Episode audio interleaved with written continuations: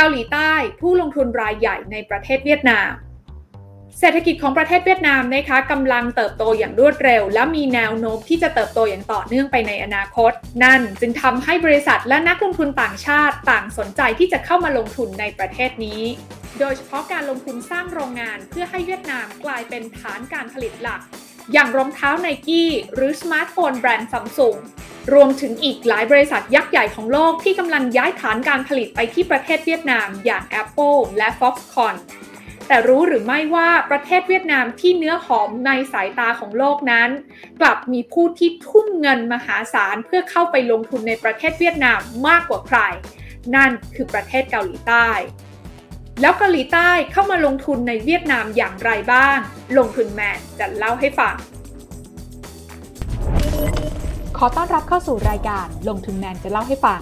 สนับสนุนโดยแอป Blockdit อยากได้ไอเดียใหม่ๆลองใช้ Blockdit ถ้าเปรียบเทียบเงินลงทุนจากต่างชาติที่มีการเข้ามาลงทุนโดยตรงในประเทศเวียดนามแบบสะสม จนถึงปี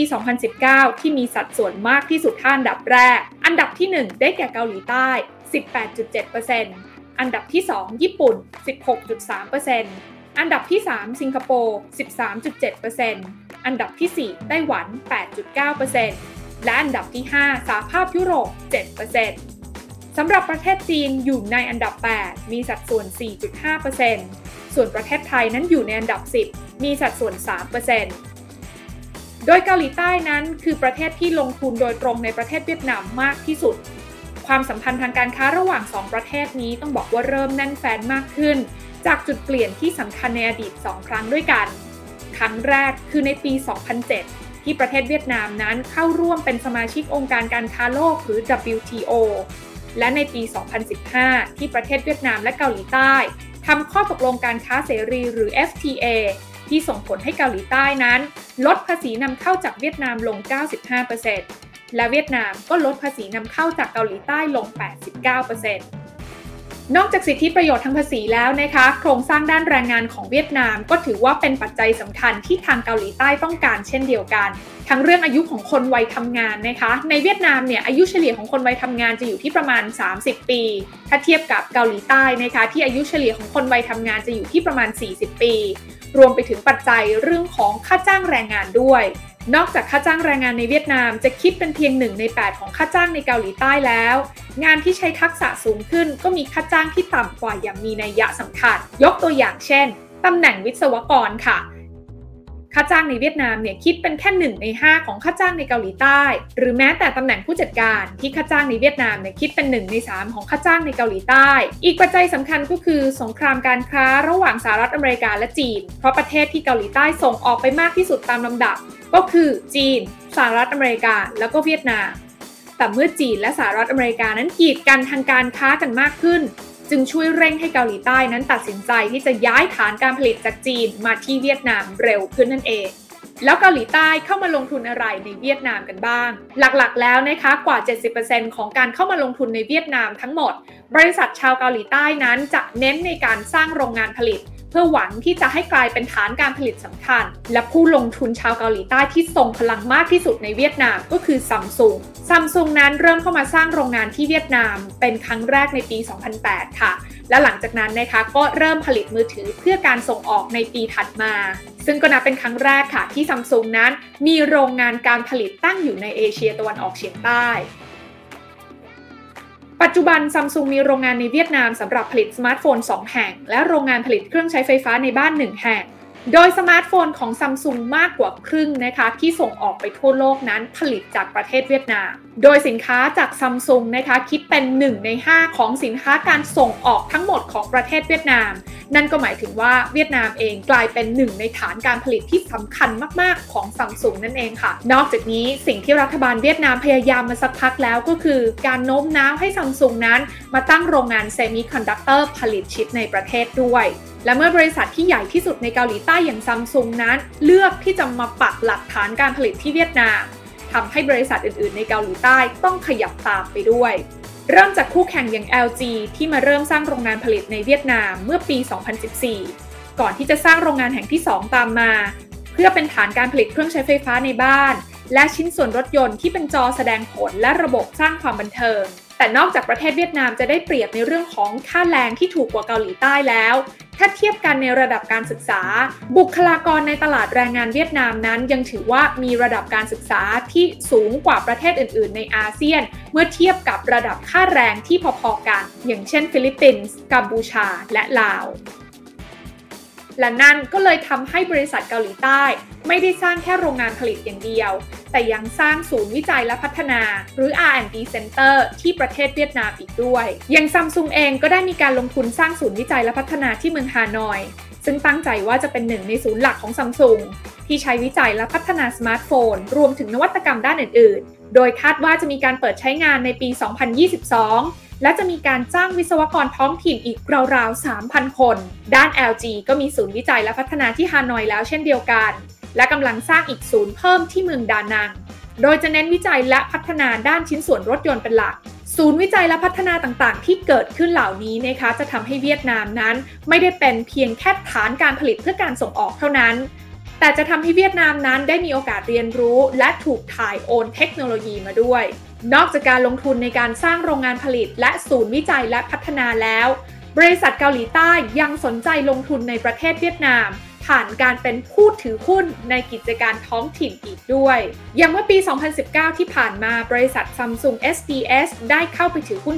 30%ในบริษัท CMC ซึ่งเป็นบริษัทไอทีที่ใหญ่เป็นอันดับ 2 ในเวียดนาม แต่บริษัทที่ทุ่มเงินลงทุนในบริษัทเวียดนามมากที่สุดก็คือ SK กลุ่มบริษัทขนาดใหญ่ของเกาหลีใต้ที่เป็นรองแค่ซัมซุงและฮุนไดอย่างในปี 2018 ที่ผ่านมาค่ะ SK ก็เข้าไปถือหุ้น 9.5%ใน Masan Group กลุ่มบริษัทด้านอาหารขนาดใหญ่ ปี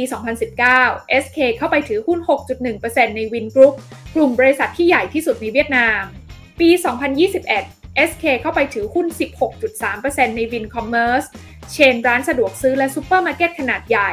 ที่เพิ่งเปลี่ยนเจ้าของจาก Vingroup ไปเป็น Masan Group เมื่อปี 2019 ซึ่งการลงทุน 3 ครั้งนี้คิดเป็นมูลค่ารวมกว่า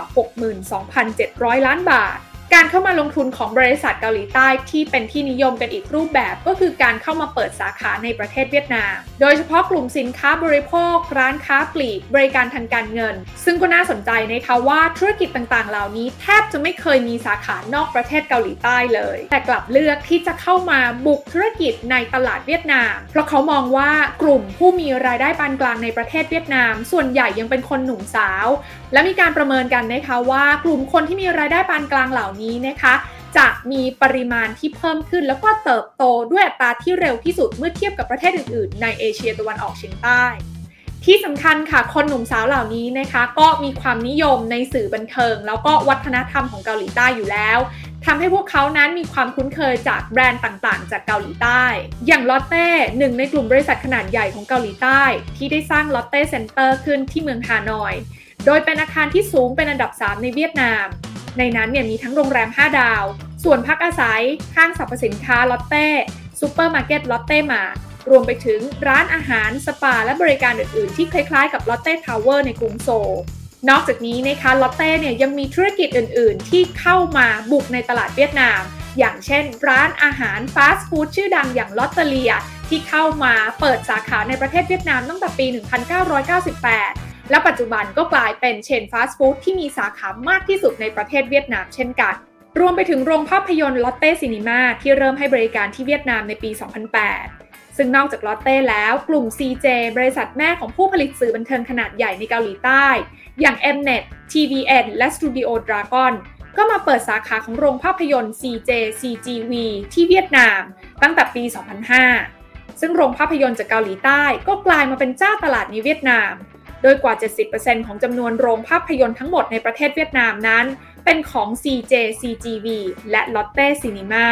ในส่วนของบริการทางการเงินนะคะ กลุ่มบริษัททางการเงิน ธนาคาร บริษัทหลักทรัพย์จัดการกองทุนรวม ก็เลือกที่จะมาเปิดสาขาที่ประเทศเวียดนามเช่นกันอย่างเช่นชินฮัน Financial Group กลุ่มการเงินอันดับ 2 ของเกาหลีใต้ ได้เข้ามาเปิดสาขาธนาคารชินฮันแบงก์เวียดนาม ตามเมืองใหญ่ในเวียดนาม รวมถึงบริษัทชินฮัน Investment ที่ได้เข้าซื้อกิจการบริษัทหลักทรัพย์ท้องถิ่น หรือฮาน่าแบงก์ธนาคารของกลุ่มการเงินอันดับ 4 ของเกาหลีใต้ ก็ได้มีการเข้ามาถือหุ้น 15%ในธนาคารรัฐวิสาหกิจของเวียดนาม ที่ชื่อว่า Bank for Investment and Development for Vietnam หรือ BIDV รวมทั้งมีแผนที่จะขยายสาขาในเวียดนาม ผ่านเครือข่ายสาขาของ BIDV ด้วย นอกจากนี้ยังมีบริษัทการลงทุนขนาดใหญ่ อย่าง Mirae Asset Global Investments ซึ่งเป็นบริษัทแรกของเกาหลีใต้ ที่ได้เปิดบริษัทจัดการกองทุนในเวียดนาม และเป็นสาขาแรกในเอเชียตะวันออกเฉียงใต้อีกด้วย การเข้ามาลงทุนหลากหลายรูปแบบในประเทศเวียดนามของเกาหลีใต้นั้น ถือว่ามีส่วนสำคัญในการเพิ่มการจ้างงานเกือบล้านตำแหน่งในตลาดแรงงานเวียดนาม รวมถึงยังทำให้เวียดนาม มีโอกาสได้รับการถ่ายโอนเทคโนโลยีใหม่ ๆ ไปด้วย ที่สำคัญก็คือเรื่องของการส่งออก ปัจจุบันนี้นะคะสินค้าส่งออกกว่า 1 ใน 3 ของเวียดนามนั้น ล้วนมาจากโรงงานผลิตของโรงงานสัญชาติเกาหลีใต้ นอกจากนี้โครงสร้างการส่งออกของเวียดนามก็ปรับมามีสัดส่วนเป็นสินค้าอิเล็กทรอนิกส์เป็นหลัก โดยเฉพาะสินค้าอิเล็กทรอนิกส์คุณภาพสูงจากเมื่อ 20 ปีก่อน ที่แทบจะไม่มีการส่งออกสินค้าอิเล็กทรอนิกส์จากเวียดนามเลย ถึงตรงนี้นะคะเราน่าจะพอสรุปกันได้ค่ะว่าประเทศเกาหลีใต้นั้น คือผู้ที่มีบทบาทสำคัญในการขับเคลื่อนเศรษฐกิจเวียดนามนั่นเอง กดติดตามลงทุนแมนพอดแคสต์ได้ทุกช่องทาง ทั้ง Spotify, SoundCloud, Apple Podcast, Podbean และ b l o k d i t